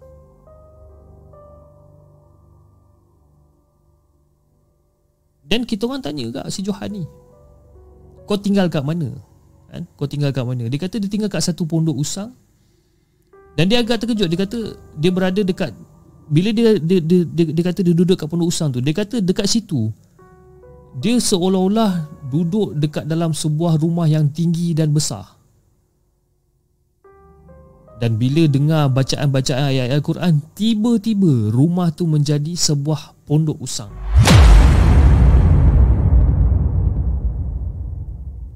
Dan untuk pengetahuan Hafiz dan juga semua penonton di segmen Sekarang kebun uh, kebun getah puaka tersebut Telah pun bertukar menjadi taman perumahan Dan apa yang jadi pada si dia ni Sampai sekarang kita orang pun tak tahu apa yang jadi kat dia Jadi itu dah Hafiz eh Terima kasih kerana sudi membaca kisah aku untuk kali ini Dan insyaAllah aku akan kongsikan lagi peristiwa yang lain.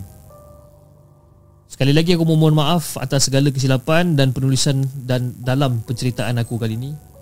Dan anggaplah ia sekadar satu hiburan dan ambillah sedikit jika adanya terselit teladan dalam cerita ni.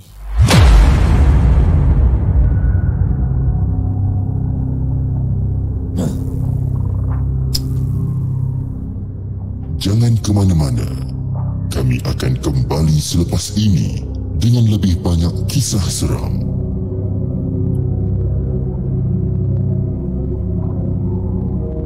Itu dia guys, cerita daripada Am. Eh, Am eh, bukan Am. Ah, Am lah. Kisah dia yang berjudul Cik Lang. Ah. Aduh, ya kenapa lah pula aku punya benda ni kan bising pula tiba-tiba. Kejap eh guys eh saya cuba untuk betulkan balik apa yang saya boleh betulkan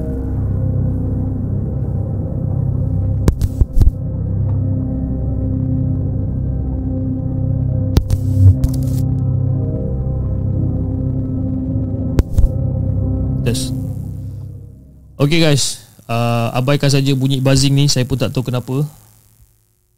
Dia macam ni lah. Bila lama sangat bercerita kan tiba-tiba dia jadi macam ni.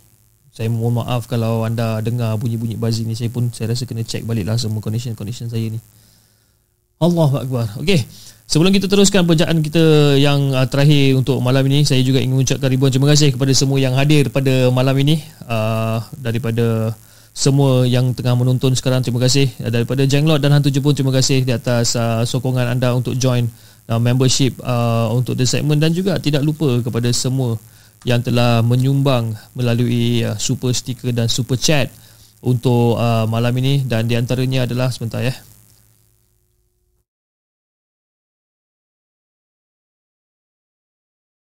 Dan antaranya yang telah menyumbang untuk malam ini terima kasih sangat-sangat saya ucapkan. Saya ingin ucapkan terima, kasih kepada uh, Dayang Z uh, di atas sumbangan uh, super stiker anda daripada Amar Ka, uh, Amar Kizarusan uh, Amar Kizarusan channel. Uh, maaf dapat bagi banyak ni je. Allah janganlah macam tu kan.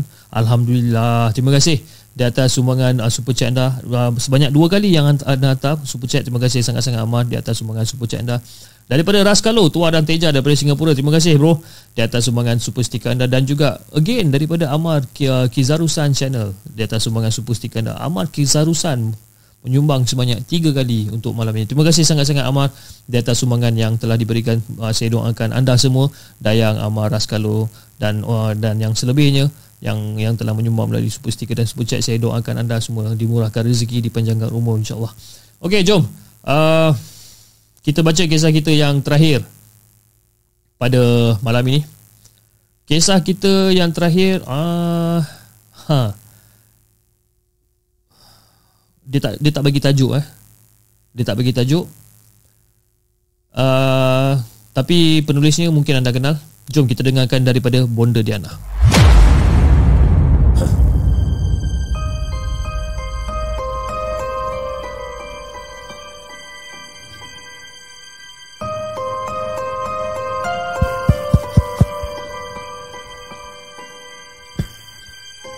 Adakah anda bersedia untuk mendengar kisah seram yang mungkin menghantui anda?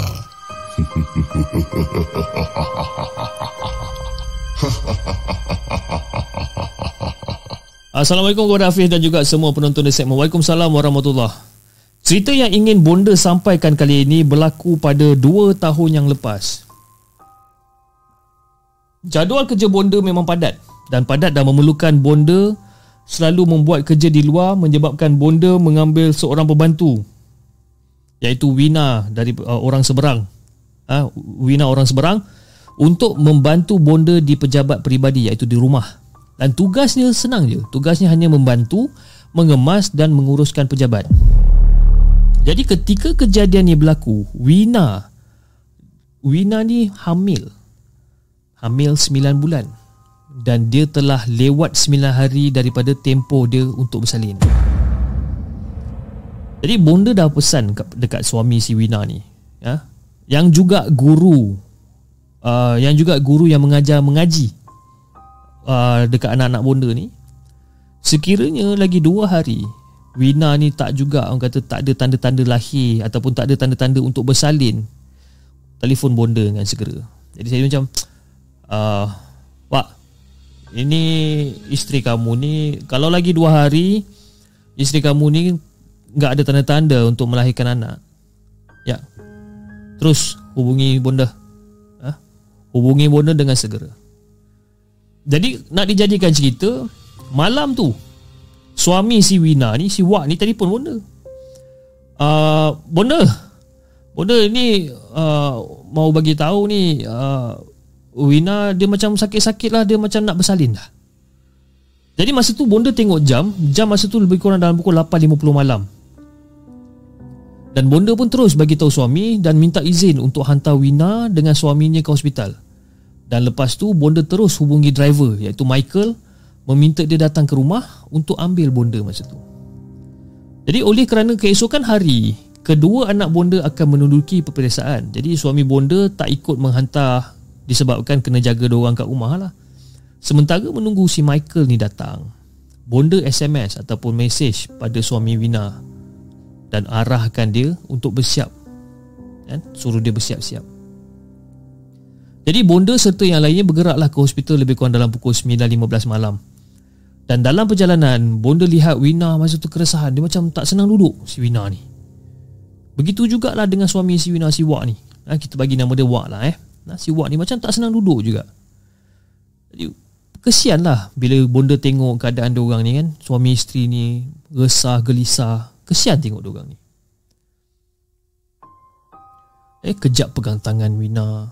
Kejap pegang perut dia kan? Maklumlah anak pertama Faham-faham je lah kan Jadi bila orang dah kat dalam kereta Bila kereta tu dah melepasi Satu jambatan kecil ni Hidung bonda ni Dia macam terbau macam Bau hanyir tau Bau-bau hanyir darah masa ni dalam kepala otak bonda masa ni Duk fikir macam Mungkin Wina ni dah memang betul-betul nak salin ni kan Mungkin dia dah tumpah darah ke apa kan jadi bonda pun teruslah toleh ke belakang dekat tempat duduk ni. Uh, Wina, uh, ka- kamu okey ke ni? Uh, ada ada ada apa ada rasa apa-apa yang nak terkeluar tak? Tak ada bonda. Jadi bonda pandang suami dia. Dan bonda terus cakap macam, "Wak, kamu periksa wak, tengok-tengokkan sikit kalau dia nak terkeluar, anak nak terkeluar ke apa ke, ada benda nak terkeluar ke." Cuba tengok-tengok kan Kalau bonda nak tengok tak Susah bonda kat depan ni. Cuba kamu tolong-tolongkan. Bagi tahu kat bonda. Ah, Tak ada apa-apa bu. Tak ada apa-apa. Okey je semuanya. Tak ada apa-apa. Jadi si jadi bonda macam angguk lah kepala Angguk kepala. Tapi bonda macam rasa pelik tau. Macam mana pula datang bau darah jadi ni kan? Jadi malas nak fikir panjang Bonda diamkan diri je lah. Dan arahkan Michael Macam Michael uh, Bawa kereta cepat sikit ni Wina ni. Betul-betul nak terberanak ni. Cepat sikit bawa. Di dalam beberapa minit kemudian Barulah bau tersebut tu hilang dengan serta-merta. Jadi bila sampai je dekat hospital Bonda terus hantar Wina Terus usung dia ataupun tolak dia naik wheelchair ni Pergi ke ward bersalin Dan oleh kerana Wina dijangka bersalin pada esok harinya Bonda beritahu suami dia yang mereka mesti tinggal dekat ward malam ni Macam, Wak, kamu kena tinggal dekat sini ya Wak ya sebabkan uh, Wina dijadualkan untuk bersalin besok. Jadi kamu tak payah tak payah tak, tak perlu balik rumah. Wak tinggal dekat sini, wak tinggal dekat dalam ward ni ya. Jadi bila bila bonda dah selesaikan semua urusan dan sebagainya, jadi bonda pun baliklah. Dan suami Wina ni, dia nak sangat tahu temankan bonda sampai kat kereta. Ah uh, bu, tak apa bu, uh, biar saya temankan bu ke kereta. Eh, tak apa tak apa tak apa. Kamu duduk sini je, kamu jaga bini kamu tu. Ha. Kan tak payah teman saya kat kita, saya tahu jalan sendiri. Kan Michael pun ada, jangan risau. Eh? Tak apa Wak, Wak duduk sini je. Kan takkan kamu nak tinggalkan Wina seorang-seorang? Kan dengan keadaan dia yang sakit macam tu, kan? Tiba-tiba bonda terbebel pula dekat dia, kan? Tapi tak apalah kan? Untuk kebaikan Wak juga. Ha, tapi tak tahulah kepis, ya. Tak tahu kenapa bonda rasa risau semacam ah malam tu. Rasa lain macam sikit. Jadi sebelum balik Bonda bertawaf tau Ataupun pusing keliling kereta masa ni Bukannya apa Sajalah nak tengok Kalau ada apa benda yang tak kena Kat kereta ni kan Tayar pancit ke apa kan Jadi sebelum masuk ke dalam kereta Bonda masa tu Bonda suruh Michael Periksa lagi sekali Dekat bahagian belakang kereta. Nak bagi gambaran Kereta Bonda masa ni 4 wheel drive lah Kan? Bonda nak bagi uh, Bonda nak suruh Michael Pergi cek belakang kereta Bonda ni. Ya Michael Tadi I, I dah tengok keliling kita macam okey semua tapi Michael you, can can you please go and check again? Eh tengok kalau ada apa-apa yang tak kena dengan kereta ke okey ma'am. Uh, Michael cakap okey ma'am dia kata kan. Jadi Michael pun keluar lah Michael pun keluar daripada kereta. Dan dia pun periksa lah apa, dekat bahagian belakang kereta kan. Takut-takut macam ada apa tayar pancit ke. Ada benda-benda yang tak kena lah kan. Jadi bila dah rasa dah puas hati barulah bonda gerak balik ke rumah. Jadi nak jadikan cerita apabila kereta membelok di simpang tiga untuk masuk ke jalan menghala ke rumah bonda ni. Saya ataupun bonda dengan Michael ataupun kami berselisih dengan sebuah lori balak masa tu. Jadi untuk mengelakkan habuk jalan ni bonda cakap macam, ah, Michael, Michael, uh, naikkan sikit tingkap kamu tu. Uh, naikkan sikit.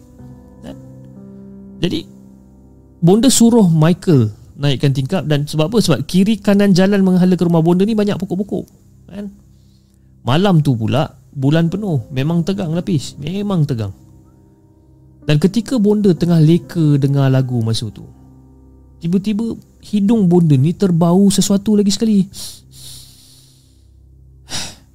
Ish. Michael? Did you smell? Kali ni Fiz Bonda bukan bau darah tau Fiz. Tapi bonda bau macam Terbau harumnya bunga melur.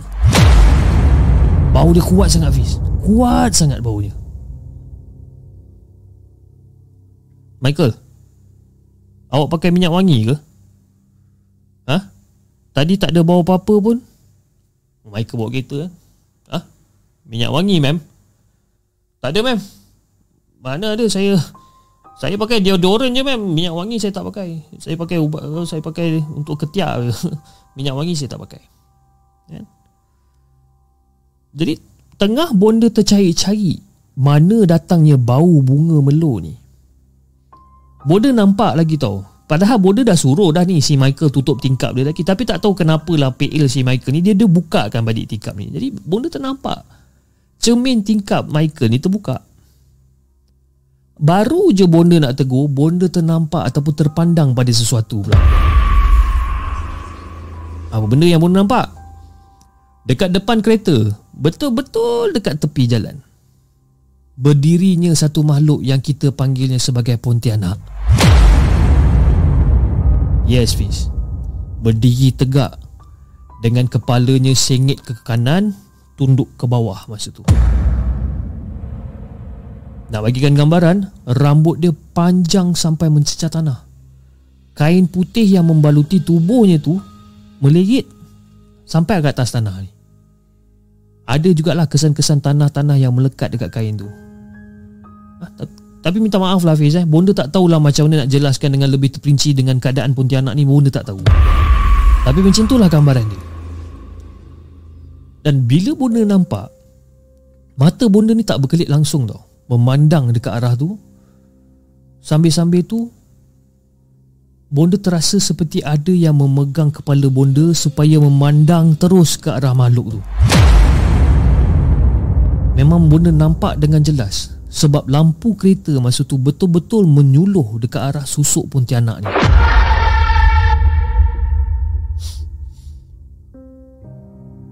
Dan tiba-tiba masa Bona nampak dia macam tu kan Bona nampak dia seolah-olah macam dia nak angkat muka dia pis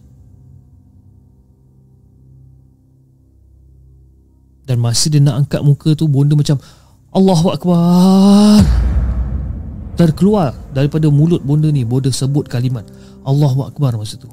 Dan secara sekelip mata makhluk tu hilang. Dan masa tu Bonda toleh dekat Michael masa ni. Bonda tulis dekat Michael yang tengah duduk kat sebelah bawah kereta ni. Bonda, te, bonda, bonda tengok dia. Bonda tengok dia tepuk belakang kepala dia tiga kali. Dia macam Macam tu. Tangannya pegang steering Kan? Pegang steering Bonda nampak dia tepuk belakang dia tiga kali Tapi tangan dia ni macam menggigil lah Menggigil kan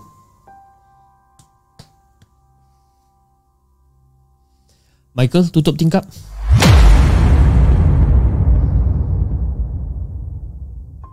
Dan masa Michael tutup tingkap tu Bonda dapat rasa kereta ni seperti macam bergoyang sikit lah. Macam kan.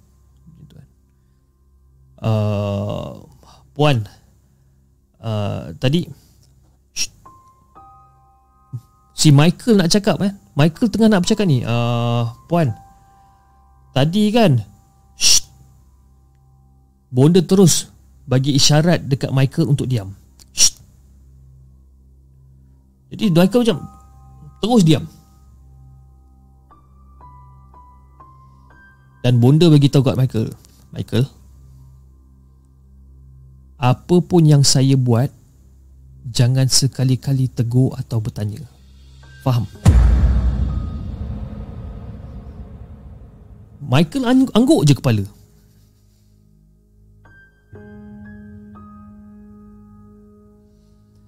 Jadi bunda pun duduk diam-diam. Bunda pun terus macam Bismillahirrahmanirrahim. Bismillahirrahmanirrahim. Bismillahirrahmanirrahim Jadi bonda kelim pada tempat duduk ke belakang, uh, tempat duduk belakang dengan kedudukan badan mengiring sedikit ke kanan. Bonda tak pusingkan badan lah, kan? Dan memang betul tekaan bonda. Pontianak tu berada dekat tempat duduk pemandu uh, Pontianak tu ada di belakang tempat duduk pemandu iaitu tempat yang sama Wina duduk tadi dan masa tu memang berderau pis darah bonda masa tu tak pernah-pernah seumur hidup bonda ah ditumpangi oleh makhluk ni. Dalam numpang minta izin pun tidak kan?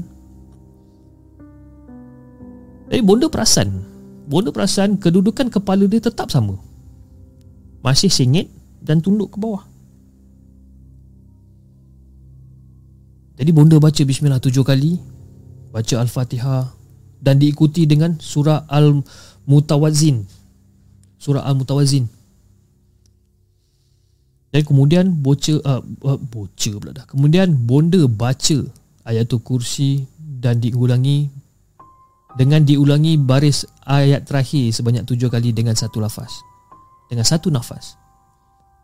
Terus bonda tepuk dashboard sekuat-kuat hoti bonda masa tu. Bam. Bonda masa tu tawakal je. tawakal dan bonda berserah aja. Dan kalau diizinkan Allah, apa yang bonda buat tadi, Pontianak tu akan pergi. Dan bonda dalam diam sambil dalam hati bonda berzikir. Berzikir banyak-banyak dalam hati. Satu minit, dua minit, tiga minit, empat minit, lima minit. Bonda berzikir, berzikir, berzikir, berzikir. Dan masa dalam keadaan bonda berzikir ni, bonda cuba untuk toleh ke belakang. Pelan-pelan bonda nak toleh belakang. Dalam pada bonda tak putus-putus berdoa Moga-moga makhluk tu tak ada lagi kat situ kan? Tu berzikir, berzikir Cuba pandang pelan-pelan kat belakang kan? Dan bila bonda tengok kat belakang Alhamdulillah Pontianak tu dah hilang.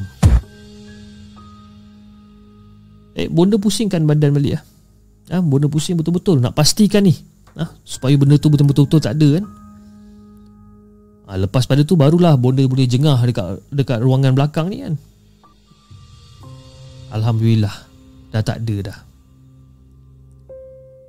Dan masa tu barulah Bonda bersuara dengan si Michael ni.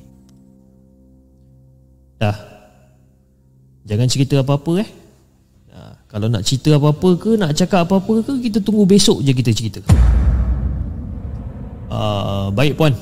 Tapi Sekarang ni Macam mana puan? Ay, Michael Kan bonda cakap Jangan cerita apa-apa lagi. Kalau nak cerita Cerita esok je Kan? Kenapa Michael? Kamu nak jumpa dia lagi ke? Tak adalah puan. Saya Saya takut je puan. Bonda boleh gelengkan kepala je Dengan si Michael ni. Ingatkan tadi tak takut Takut juga rupanya si Michael ni Michael Kan bonda dah cakap Tutup tingkap tu. Yang kamu ni selalu buka tingkap ni Kenapa Michael? Uh, Tak adalah puan. Aircon sejuk. Saya buka tingkap lah Ambil udara luar. Michael Boleh tak tolong tutup tingkap tu Michael? Dah Michael. You U-turn balik Jangan ikut jalan ni. Kita ikut jalan lain ha? Biar jauh sikit tak apa Michael. You U-turn Kita ikut jalan lain. Jadi itulah Bonda bagi tahu dekat Michael Supaya dia ikut jalan lain. Tapi walaupun Pontianak tu dah tak ada lagi Tapi Bonda takut jugalah Kalau-kalau You know Pontianak tu ikut Bonda Tanpa Bonda sedari kan Takut juga. Dan bila tiba dekat rumah Bonda suruh Michael tunggu. Michael You tunggu sekejap boleh? Uh, I tak nak masuk rumah dulu. Kita tunggu sekejap eh? You jangan pergi mana-mana. Dan sebelum pada tu uh, Bonda dah message pada suami Bonda Supaya jangan buka pintu rumah Kalau Bonda balik. Tunggu sampai Bonda bagi salam Tiga kali Baru buka pintu. Ha, Bonda ni orang kata Ikut petua orang-orang dulu kan? Jadi Bonda petik sehelai daun bonda berdiri menghadap ke kiblat. Lalu bonda bacakan ayat kursi dan surah al-mutawazin. Dan selesai baca surah-surah ni bonda ludah dekat daun tu sebanyak tiga kali. Bonda baca-baca betul bonda ludah tiga kali. Dan bonda bercakap dengan dia. Bonda cakap kalau kau ikut aku balik Sempadan kau sampai dekat sini je. Jangan kau ikut aku masuk Dan jangan sesekali kau ganggu keluarga aku. Baliklah kau dekat tempat asal kau. Baliklah kau dekat tempat asal kau.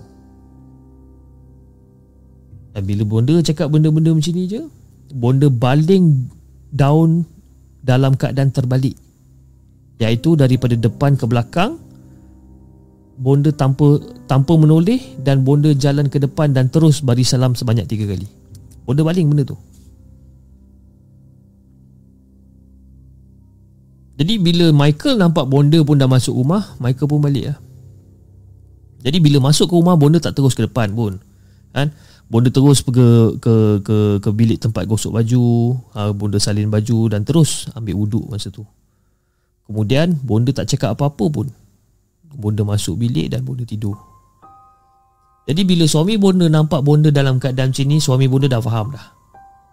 Kalau bonda berperangai macam ni, maknanya ada benda lah yang tak kena ni. Kan? Dan dia pun memang takkan tanya apa-apa, melainkan bonda sendiri yang buka cerita. Bonda bukan apa Fish Bonda bukan apa Fish Nak hilangkan rasa seriau je Itu je Jadi esoknya Michael ceritakan pada pembantu rumah ha? Masa tu bonda apa Masa tu Michael ceritakan kat bonda lah Michael menceritakan sesuatu apa sesuatu pada pembantu rumah. Dia cakap selepas bonda suruh dia tutup tingkap, dia bawa kereta macam biasa. Tapi bila kereta tu hampir di satu selekoh Lebih kurang jarak lebih kurang dalam 100 meter Dia ternampak ada satu kelibat melintas laju dekat, apa, dekat depan kereta masa tu Dan masa tu Michael tak dapat nak nak cam pun Kelibat apa benda yang laju yang yang yang laju uh, lalu dekat depan kereta ni Kemudian dia terbau bunga melo dekat dalam kereta Sama waktu dengan bonda yang terbau wangi masa tu dan sebab itulah dia turunkan tingkap sebabkan dia tak tahan bau wangi tu yang sangat kuat dekat dalam kereta. Kemudiannya dia pun ternampak benda yang sama apa yang bonda nampak. Dan selepas dia nampak Pontianak tu tiba-tiba hilang, dia sangkakan makhluk tu betul-betul dah tak ada. Rupa-rupanya Michael silap.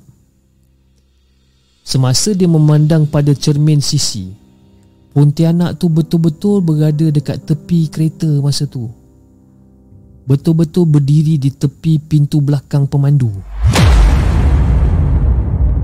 Berjalan seiring dengan kereta seolah-olah melekat pada kereta. Dan menurut Michael, Pontianak tu, keadaan-keadaan Pontianak tu, dia berdiri menghadap ke depan.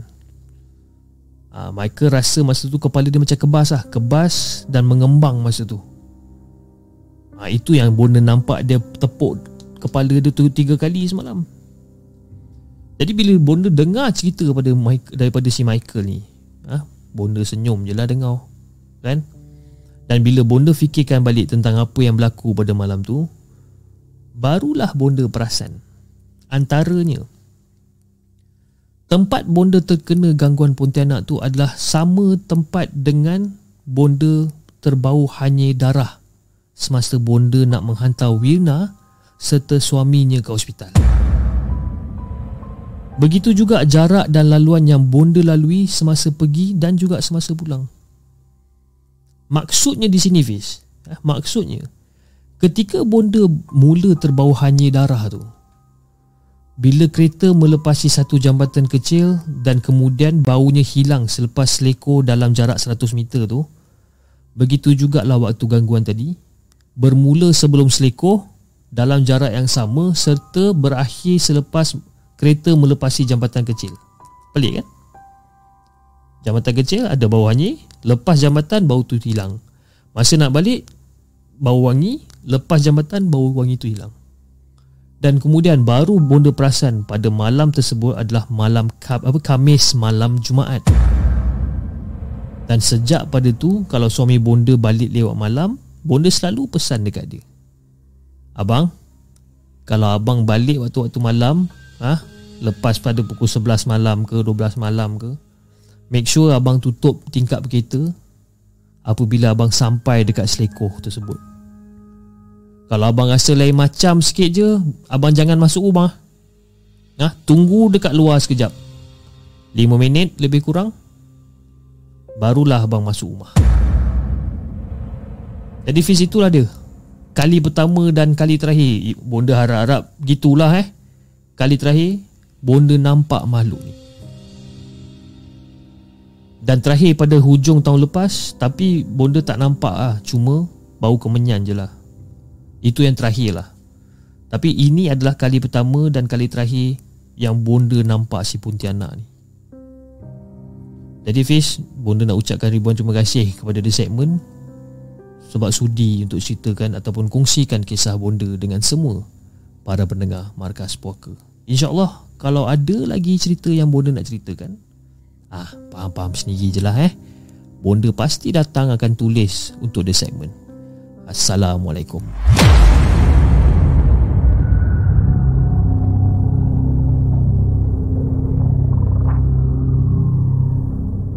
Jangan ke mana-mana. Kami akan kembali selepas ini Dengan lebih banyak kisah seram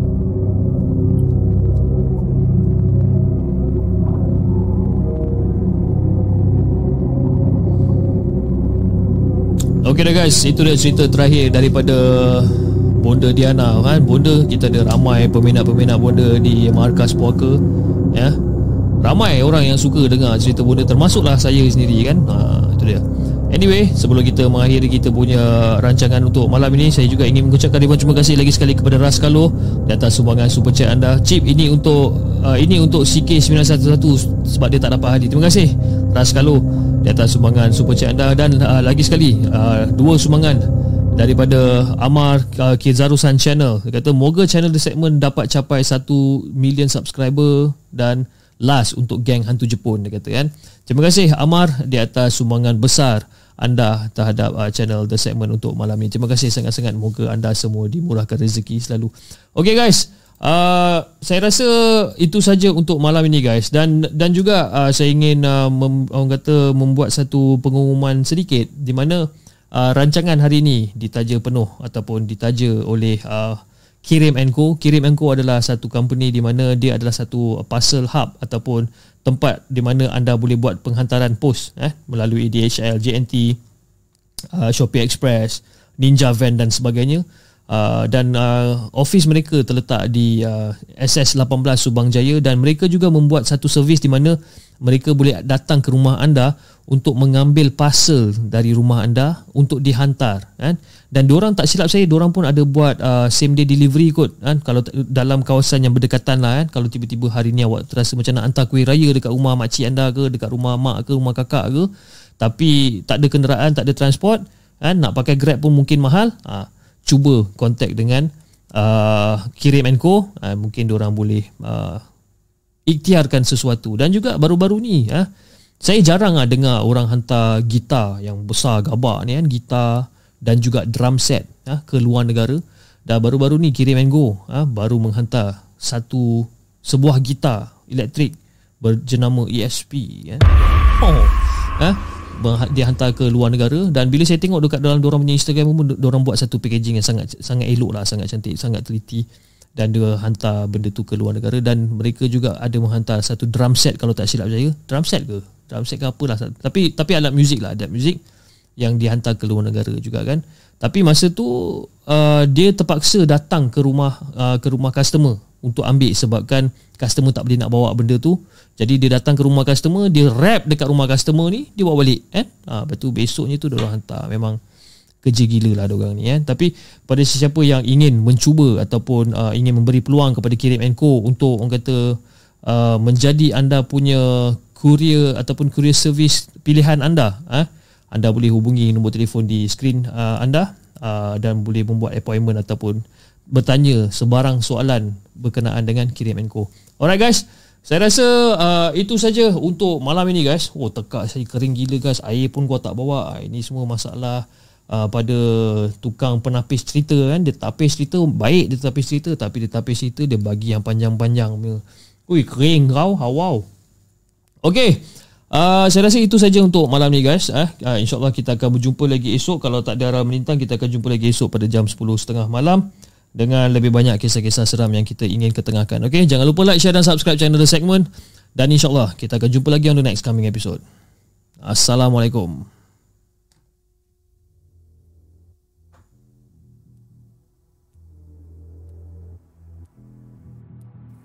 Terima kasih kepada anda kerana sudi bersama kami dalam segmen Markas Puaka, sebuah podcast kisah-kisah seram yang dikongsi dalam channel The Segment. Sehingga kita berjumpa lagi.